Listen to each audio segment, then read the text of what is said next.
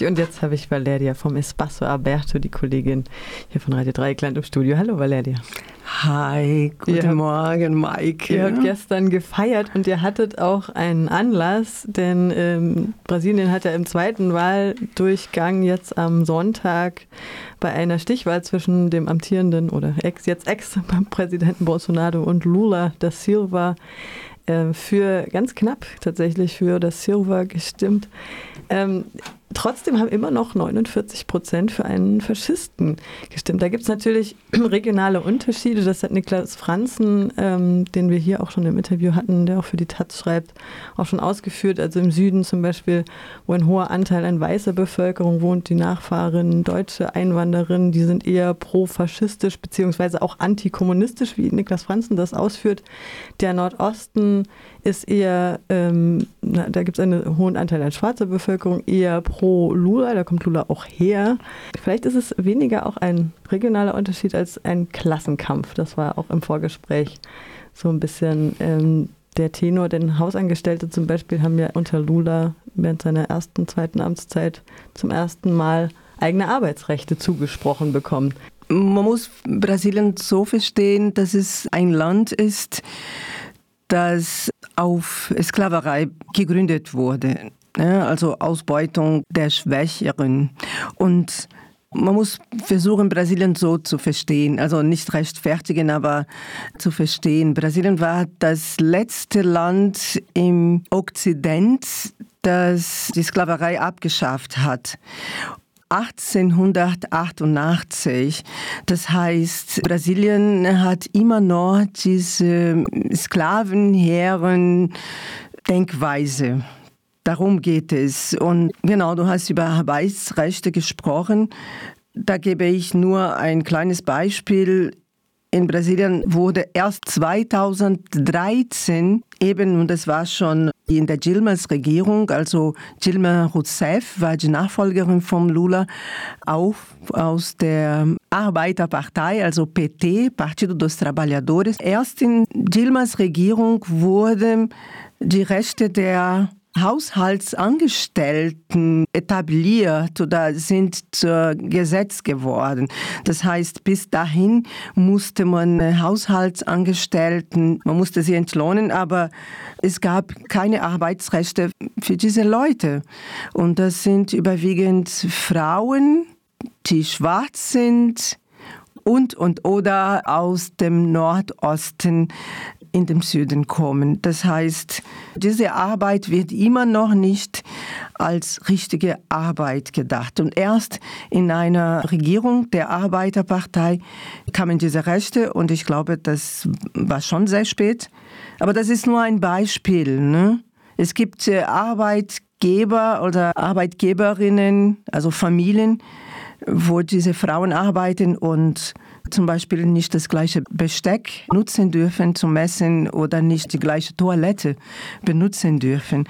Deswegen denke ich, das ist die Basis für die Denkweise der BrasilianerInnen. Bei der Wahl am Sonntag hieß es jetzt hast du mir im Vorgespräch erzählt, Niklas Franzen hat es in seinem Text auch schon aufgegriffen, wurden Busse vor allem im Nordosten, die pro Lula, also bekanntermaßen pro Lula stimmen, aufgehalten von der Autobahnpolizei. Es gab Razzien und Leute konnten deshalb nicht wählen. Magst du das noch mal ein bisschen ausführen?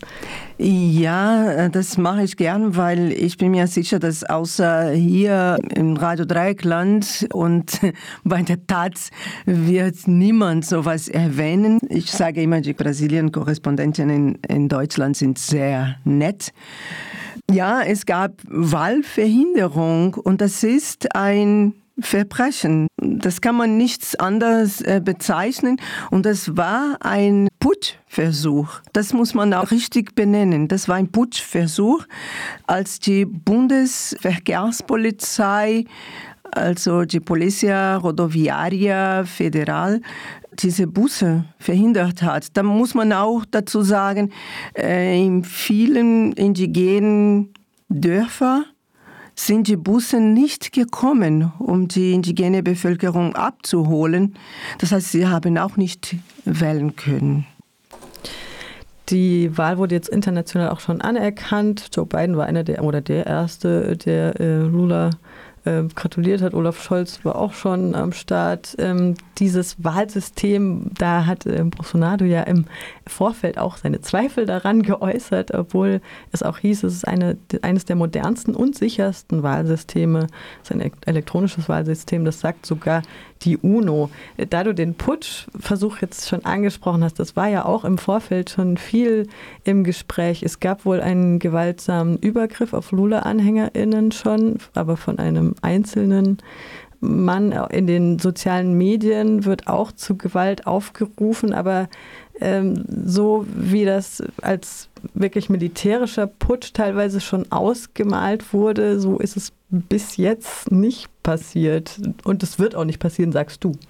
Ich bin keine Wahrsagerin, aber ich bin guter Hoffnung, dass sowas nicht passiert. Einfach aus dem Grund, dass Bolsonaro sehr isoliert ist.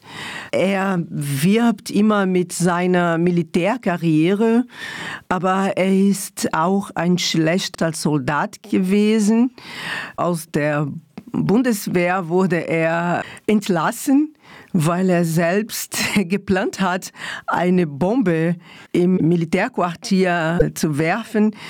Der ist isoliert, also international und ich glaube auch innerhalb des Landes, weil wenn es ihm gelingen würde, dann sollte das schon vor der Wahl passieren, weil es gab, wie du sagst, viele Anmalungen und es war schon angedeutet ähm, und er selbst hat auch gesagt, es gibt Videos von ihm im Internet, wo er mit einem Maschinengewehr immer gesagt hat, ja, wir werden die Leute aus der Arbeiterpartei äh, alle töten, ausradieren. Und das heißt, er hat schon versucht, ähm, aber ich glaube, der schafft es nicht mehr, weil da kann man auch sagen, das Militär will schon ein bequemes Leben haben. Und Bolsonaro hat Brasilien in, in die Bankrott geführt. Das heißt, das Militär hat auch kein Interesse. Und sie wissen auch, dass sie nicht auf Bolsonaro zählen können weil es äh, ja seine Persönlichkeit so sprunghaft ist.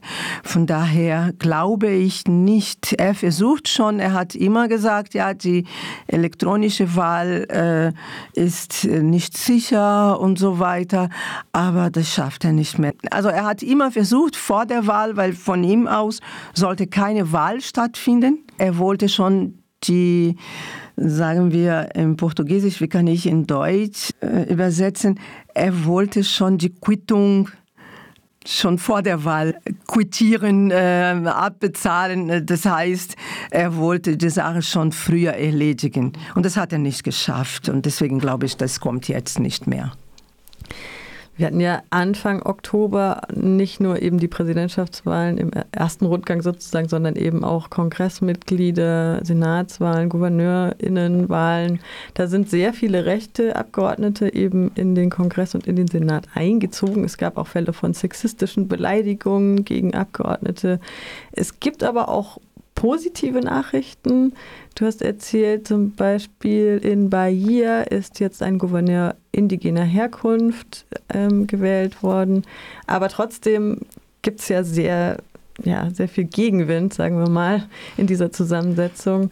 Also es wurde ja auch das Waffengesetz liberalisiert, Kahlschlag im Amazonas, die eine galoppierende Inflation, du hast es gerade schon angedeutet, also Leute hungern wieder, das ist jetzt wieder ein bisschen besser geworden, hat Niklas Franzen gesagt. Äh, Pandemiebekämpfung gab es auch nicht. Da gab es sogar den Vorwurf eines Genozids an der schwarzen, prekarisierten Bevölkerung in den letzten vier Jahren. Kann Lula da anknüpfen, wo er nach seiner letzten Amtszeit 2011 aufgehört hat? Ähm, ich glaube, 2023 wird ein sehr schwieriges Jahr. Wie du ganz am Anfang gesagt hast, wir haben gestern schön gefeiert, aber wir wissen, dass 2023 schwierig sein wird, weil es einfach, das Land ist pleite. Und man muss auch sagen, äh, es hat sich ein bisschen verbessert, diese Situation vom äh, Hunger, aber nur dank der Sozialhilfe, die äh, Bolsonaro kurz vor dem ersten Wahlgang äh, zugesprochen hat. Das muss man auch verstehen. Es sind also circa 33, 33 Millionen Menschen von mehr als, als glaube 215 Millionen Menschen, die hungern einfach. Also 33 Millionen, das sind nicht 33 Leute, das sind auch nicht 33.000, das sind 33 Millionen Menschen, die wirklich nicht wissen, was sie demnächst essen werden. Und Bolsonaro hat ganz gezielt diese Bolsa Brasil oder ich, also ich sage immer noch Bolsa Familia, weil es eigentlich in der äh, Lula-Regierung eingeführt wurde.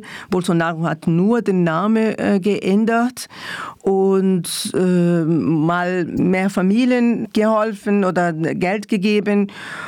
Und diese 600 Reais jetzt sind äh, 600 Reais knapp 120 Euro pro Monat pro Familie.